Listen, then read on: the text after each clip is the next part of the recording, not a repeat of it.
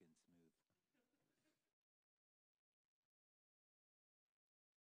There's a few things that are making this special for Nathan. The one thing is nothing changes. Impromptu, extra large Tim Hortons in the front row, people laughing, people talking, people crying. Family, I'm so sorry for your loss. There's been so many amazing things said about Nathan today that uh, this is one of the most difficult things I have to do is share this time with you and, and share some words, hopefully, of comfort. But ironically, it's one of the easiest things to do because nobody has had to lie about anything. All this stuff that's being said about Nathan is totally true. I'm sure we could find somewhere, somewhere that must have a bad story or a bad experience with Nathan. I've just never met them. And um, that, that is his heart. And uh, I got to meet Nathan for the first time on a Bible. You guys hear lots about Bibleville. We had a Bibleville friend night where uh, if you live somewhere, we would do a special night just for you and your friends on that block. And so Nathan and Zach, the first time they came that I remember, some friends had invited them just for their own little private party here at the church. We had a snack, we had a Bible story, and then we ended at Rutgers. And it's kind of since that week 13 years ago or whatever it was, they have barely missed a week at church ever. That they just kept coming and going after God, and uh, it's been a amazing, an amazing joy. My wife and I have been here in Saskatoon and doing ministry for over 25 years, been doing ministry longer than we've been married together. Um, but we, somebody said today we're going to have a Nathan-sized hole. Nathan's a picture of why we do what we do. That uh, you can share Jesus with a young child and they accept him and they learn to love their family and persevere through difficult things and learn to love others and learn to, to serve community and be a upstanding part of society. There's so many that have gone through and done that, and so many of us struggle with that. But Nathan is, is kind of that picture. What a privilege to have been a part of his life. And thank you, mom and dad, and brothers for trusting us. You really had to trust us with him because you, did he ever live at home? he, he lived his, it's like one bedroom at home and one bedroom at church. It must have been because he, he spent a lot of time and he was on sports teams and drama teams and he just loved being a part and giving and giving and giving. So while this is difficult, it's a real honor and privilege to be able to be a part of this tribute and, and uh, hopefully bring some words of comfort today. We've said and expressed our sorrow to, to family, but to those of you, friends and family grieving here today, and those of you online, you will also have a, have a Nathan-sized hole. And uh, when something happens so traumatically and sudden and shockingly, it doesn't really matter if you've been in close relationship with that person or a little bit distant or haven't connected for a while, it grips your heart and it gets your attention. It, uh, it's shocking and sad on behalf of that person and that family themselves, but it also brings us kind of face to face with our own immortality and the reality that, that we aren't guaranteed not only the next day, but the next hour. And it's kind of like a reality check of where are our relationships lining up, where are our priorities lining up. And in a shock, there's there's great questions, there's great confusion, there's uncertainty, there's anger, there's doubt, there's dismay. And I don't know if you need it today or not, whether you're here or near or far, but you have permission. We're talking lots about God today, but some people are wondering, how could God have let this happen? I want you to know that God can handle those questions and that he sees you and he knows and he feels your pain. We pray that you will be comforted in the midst of this journey of grieving. And as much as we are crying today and, and laughing today and reminiscing today and comfort, consoling each other today, it takes process. And so there's going to be good days that feel good, and there's going to be bad days that feel bad, and there's going to be a bunch of days in the middle. But Scripture says that Jesus is able to sympathize with us because he's gone through what we are going through, and he has sent the Holy Spirit to comfort us. Well, I've offered condolences. I also want to say thank you. Thank you for sharing Nathan with us and allowing all of us to be a part of his life. But on behalf of the family, I want to say thank you to everyone else. Because as great as Nathan is and was, he really was great because of all the, he was just like a sponge taking in all the good stuff that people could throw at him. That if you were choosing to invest in him with just a hello or share the excitement, or if you were investing some training or some teaching, whether you're a school or coach or leader at youth group, you have a part to play in what we're celebrating today because you chose to share your life, to sacrifice your lifetime and energy. And what we're talking about today is the culmination of what was placed into Nathan's life. And praise God for a, a compassionate mentoring home has been, has been talked about and that we could all plant into good soil. There's the African proverb you all know. It takes a village to raise a child. And that's the story of every child today. There's so many challenges in this world that we need to watch out for our kids and we need to pour into them. And so when you think about your choice on whether you have time or willing to invest again in somebody else, whether or not it's the, the previous one has ended in a tragedy like this or times have just changed and you're wondering again, I want you to remember Nathan. That Nathan is a picture of somebody, of some people of some community that chose to invest in his life. So on behalf of Nathan, I ask you, who's next? Who will you choose to invest in next? Because Nathan wouldn't want it to end with him. Mark chapter 10 says this People were bringing little children to Jesus for him to place his hands on them, but the disciples rebuked them. When Jesus saw this, he was indignant. He said to them, Let the little children come to me and do not hinder them, for the kingdom of God belongs to such as these. Truly I tell you, anyone who will not receive the kingdom of God like a little child will never enter it. And he took the children in his arms, placed his hands on them, and blessed them. What a verse for Nathan. Even at 20, he was able to receive the kingdom of God and God's love and your love like a little child. He could be entrusted with responsibility and the next moment seem like a giddy kid again for a few minutes. What a picture of being able to receive the kingdom of God as a child. Even though the disciples that were with Jesus were trying to keep the kids away, Jesus took an interest in kids, and Jesus took an interest in Nathan, and Jesus takes an interest in you and me. And Jesus, with his disciples that at one point were trying to chase children away from him, he kept pouring into them.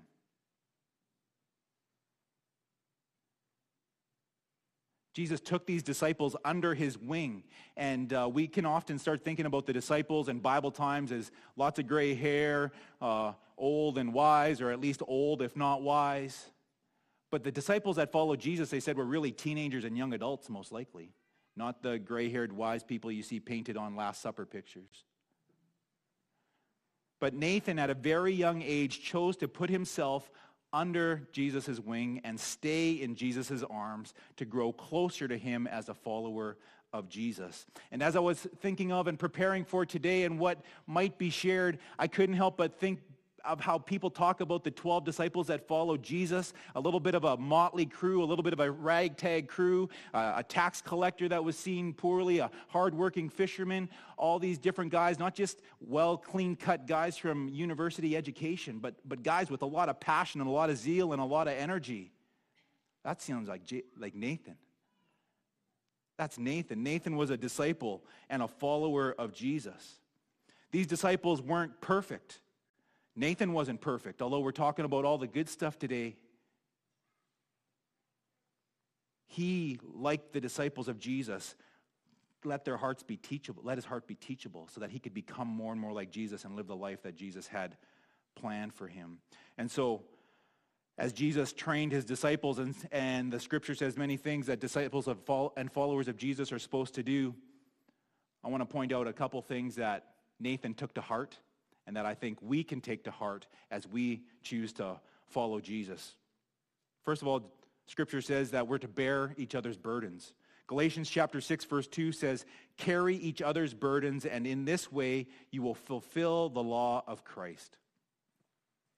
Nathan had a compassionate heart. I'm going to try not to duplicate all the good stuff that has been said, But I just want to say, for such a big guy, he had such a tender heart, and he could be moved to tears on behalf of someone's distress just like that. That when we were taking prayer requests in church, he would often have somebody that needed prayer. When somebody was, was uh, crying because of sorrow in their life and needing prayer, he was often there with his arm around them, wanting to make sure that somebody was praying for them or he was praying for them. He would be willing to carry people's burdens and he'd be willing to help out to do whatever was needed to.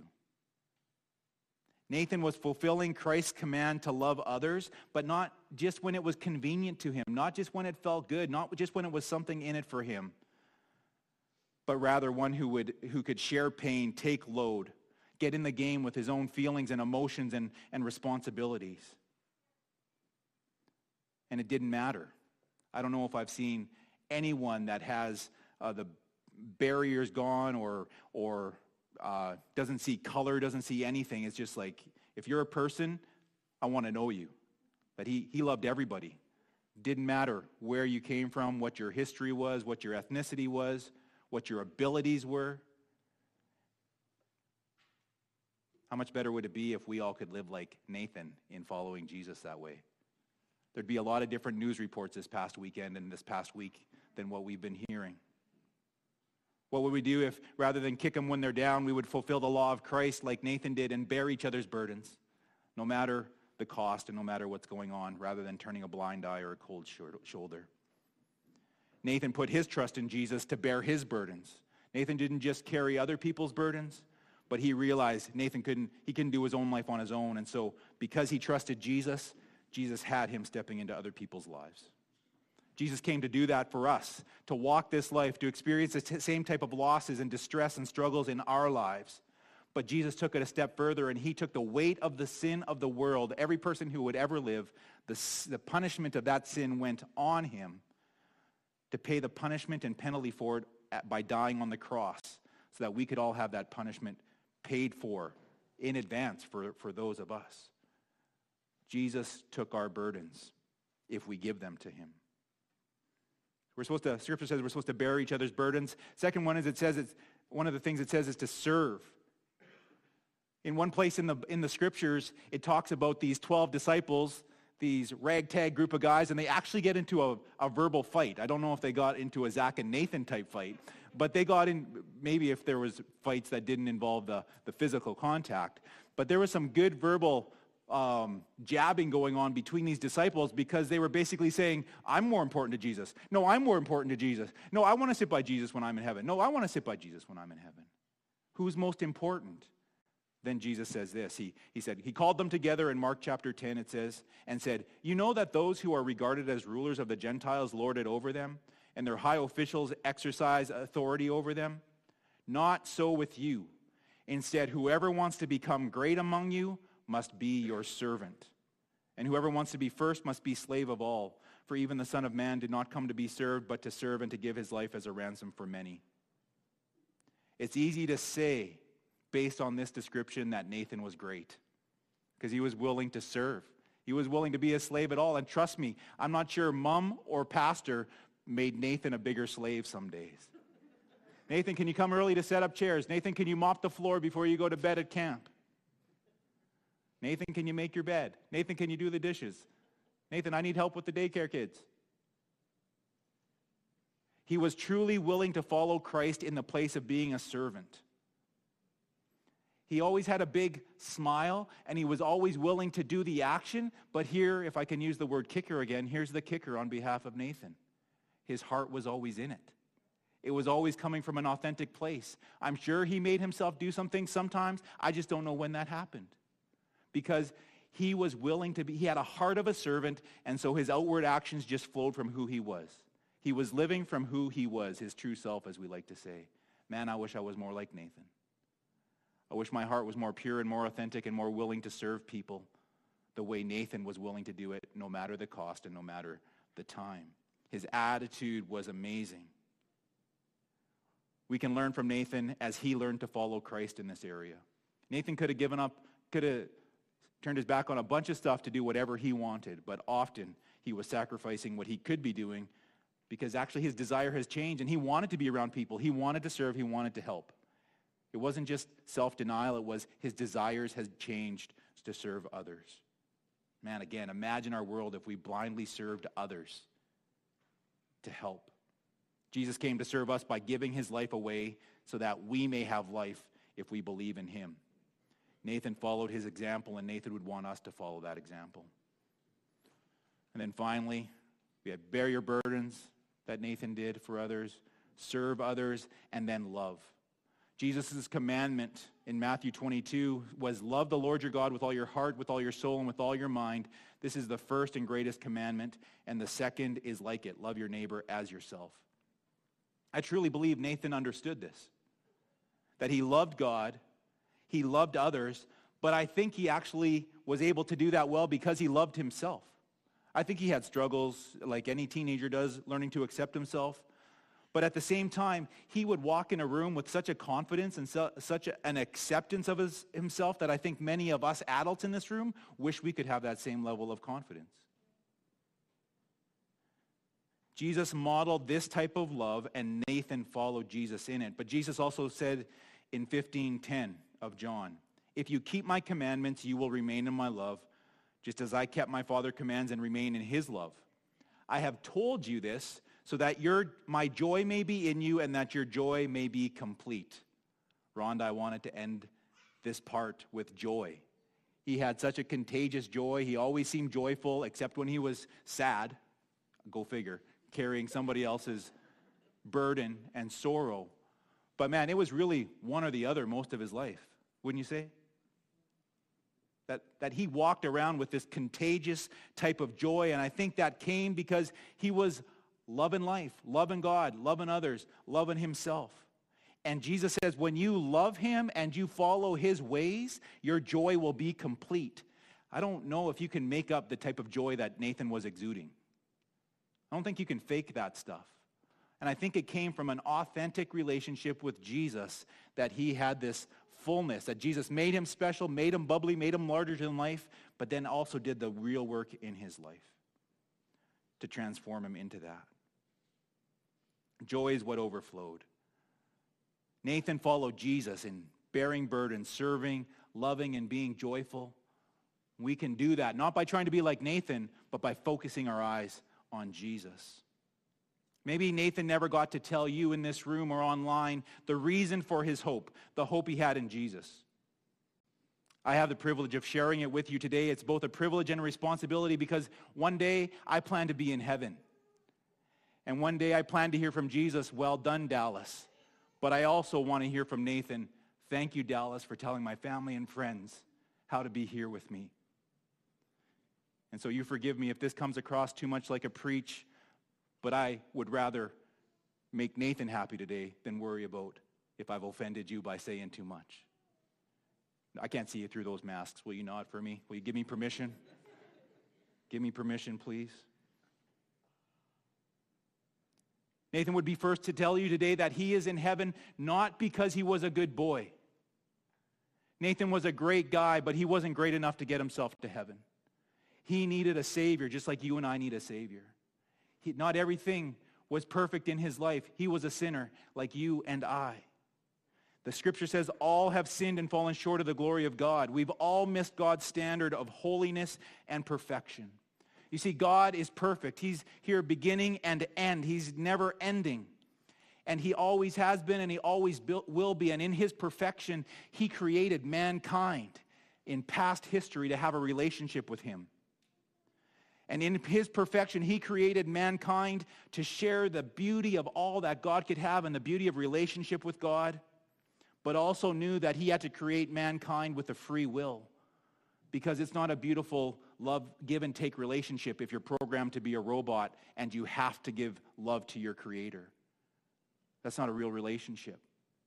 And so mankind very shortly while living on this earth chose their own path rather than following God thought they could be God and make up their own minds and follow their own ways and disobey what God's plan was for them. And that was the first sin.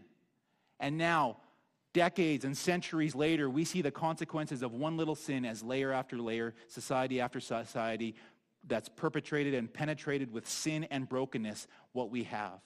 That it's a broken, fallen world. And yet God wasn't turning his back on his creation. And it says that, that he was showing us how to come into relationship with him. First in the scriptures, we see how perfect God is and, and how amazing he is. And we see all that God was showing that man was going to need to do in order to have relationship, but man always fell short. And so it says, at the perfect time, God sent his son Jesus. And Jesus came as we almost approach Christmas to remember that Jesus did come in the form of a human. He came and he was laid in a, in a manger in a stable. And he came and he lived a perfect life, even though he was tempted in all ways that you and I have been tempted. And he showed people who the Father God was in heaven, but he also talked about who the Father God was in heaven. And he taught and showed people who God was in the flesh. And so he was fully God and fully man, and it's some type of miracle that I couldn't preach in a full day if I had time to tell you about today. But I do know that he lived a perfect life, and at the end of his perfect life, he was condemned a criminal and put to death on a cross because God allowed him to go to the cross, to die of death, to pay the penalty for the sin that you and I have committed and that Nathan committed. And then he rose again to show his power over death so that not only the debt could be paid, but life could be lived following that. And that's why Nathan lived a life loving God here, and now he lives a life with God in heaven, and why we can be so sure of that. John chapter 3, 16 says, For God so loved the world that he gave his one and only Son, that whoever believes in him will not perish, but have everlasting life. Nathan did this. He did it at a young age. He actually prayed the prayer I'll never forget smiling to myself because I've prayed that prayer with kids in camps and youth group over and over and over. And I lost count of how many times Nathan put up his hand saying, I prayed that prayer. I prayed that prayer. No, now put up your hand if you prayed that for the first time. Nathan for the 27th time. Put up his hand. Is that because he was never following Jesus? No. He was following Jesus all the way along. It's not about one prayer, it's about our heart's intent. And Nathan was just constantly wanting to make sure that he was good with God and receive God's love and be in that space and place with Jesus. You see, it's not about a get out of hell free card. It's about getting to live this life on earth with God, with Jesus, with him being present in your life so that also someday you get to experience that with him in heaven. All of us have lived a life like Nathan. What does that mean? Family, school, work, sorrow, trouble, joy. But like Nathan's story in this past week, we don't get to write the chapters. We don't know how the end or when the end comes. And it's sorrowful and it's painful. But that is why when we have opportunity, we place our faith in Jesus Christ and we give our lives over to him to receive his forgiveness. There's lots of people watching online today that you went to church with Nathan or you went to camp with Nathan and you're you're remembering some of the stuff that we're talking about today that you heard at camp. James chapter 5 verse 19 to 20 says, "My dear brothers and sisters, if someone among you wanders away from the truth and is brought back, you can be sure that whoever brings the sinner back from wandering will save that person from death and bring about the forgiveness of many sins."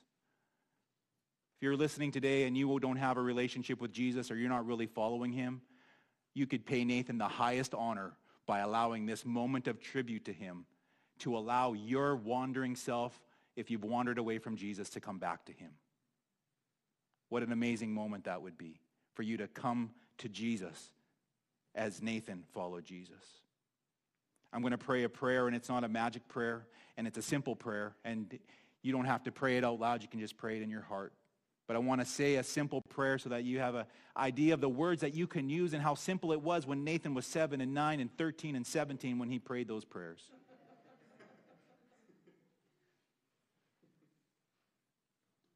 Would you pray if these words express your heart? Heavenly Father, thank you that you love me. You see my broken heart. I believe in you. You see where I'm at. I ask you to forgive me. I receive your forgiveness. I receive your life. I am sorry for my sin. Help me to live for you. Show me your way and your plan. And give me a hunger for your word. In Jesus' name, amen. If you're wondering what I'm talking about, we have some little books at the back. If you're online, you can get a hold of us at the church. We'll get them to you. But it's called Finding the Hope, as well as a DV called My Hope. And if you would like more information about the type of stuff that Nathan, this, this Jesus that he was following, you can pick one of those up out on your way after church. We talked about the Chevy Tahoe. Did I say that right? I was under the understanding he was still going to get his license. Is that correct? Am I right? He was on the waiting list, COVID waiting list. I think that's amazing, and it sums up a lot that Nathan, I was at an event in the summer with Nathan, and he was just considering buying this vehicle, and he was going around and showing this white Tahoe to everyone. And I'm going, do you have your license yet, dude? Buying that vehicle in advance, what a statement of hope and confidence. I am getting my license, there's no doubt. Let's, let's get the truck first just to make sure we're good to go. he wasn't just going to talk about it. That prayer we prayed right now isn't just talk. You see, Nathan went out and bought that truck, and the ownership transferred. It went from whoever owned it to him. When you pray that prayer, it's not about just hoping someday that you can be in heaven. If you've prayed that and meant it in your heart, you've transferred ownership of your own life over to God and you're saying that he is going to be leading and guiding and directing your life. Be encouraged in that today, that we don't, even in times of sorrow, that we aren't walking this alone. And that while, G- while Jesus is in heaven and Nathan is there with him, we get to live the life God has planned for us now. And we're grateful, so grateful for the impact that Nathan has made on our, on our lives. We're grateful to God for how he allowed him to be a part of all our different situations. Let us walk out our lives in honor to God and in tribute to this young man. God bless you. We're going to sing one more song before Pastor Dwayne comes and close.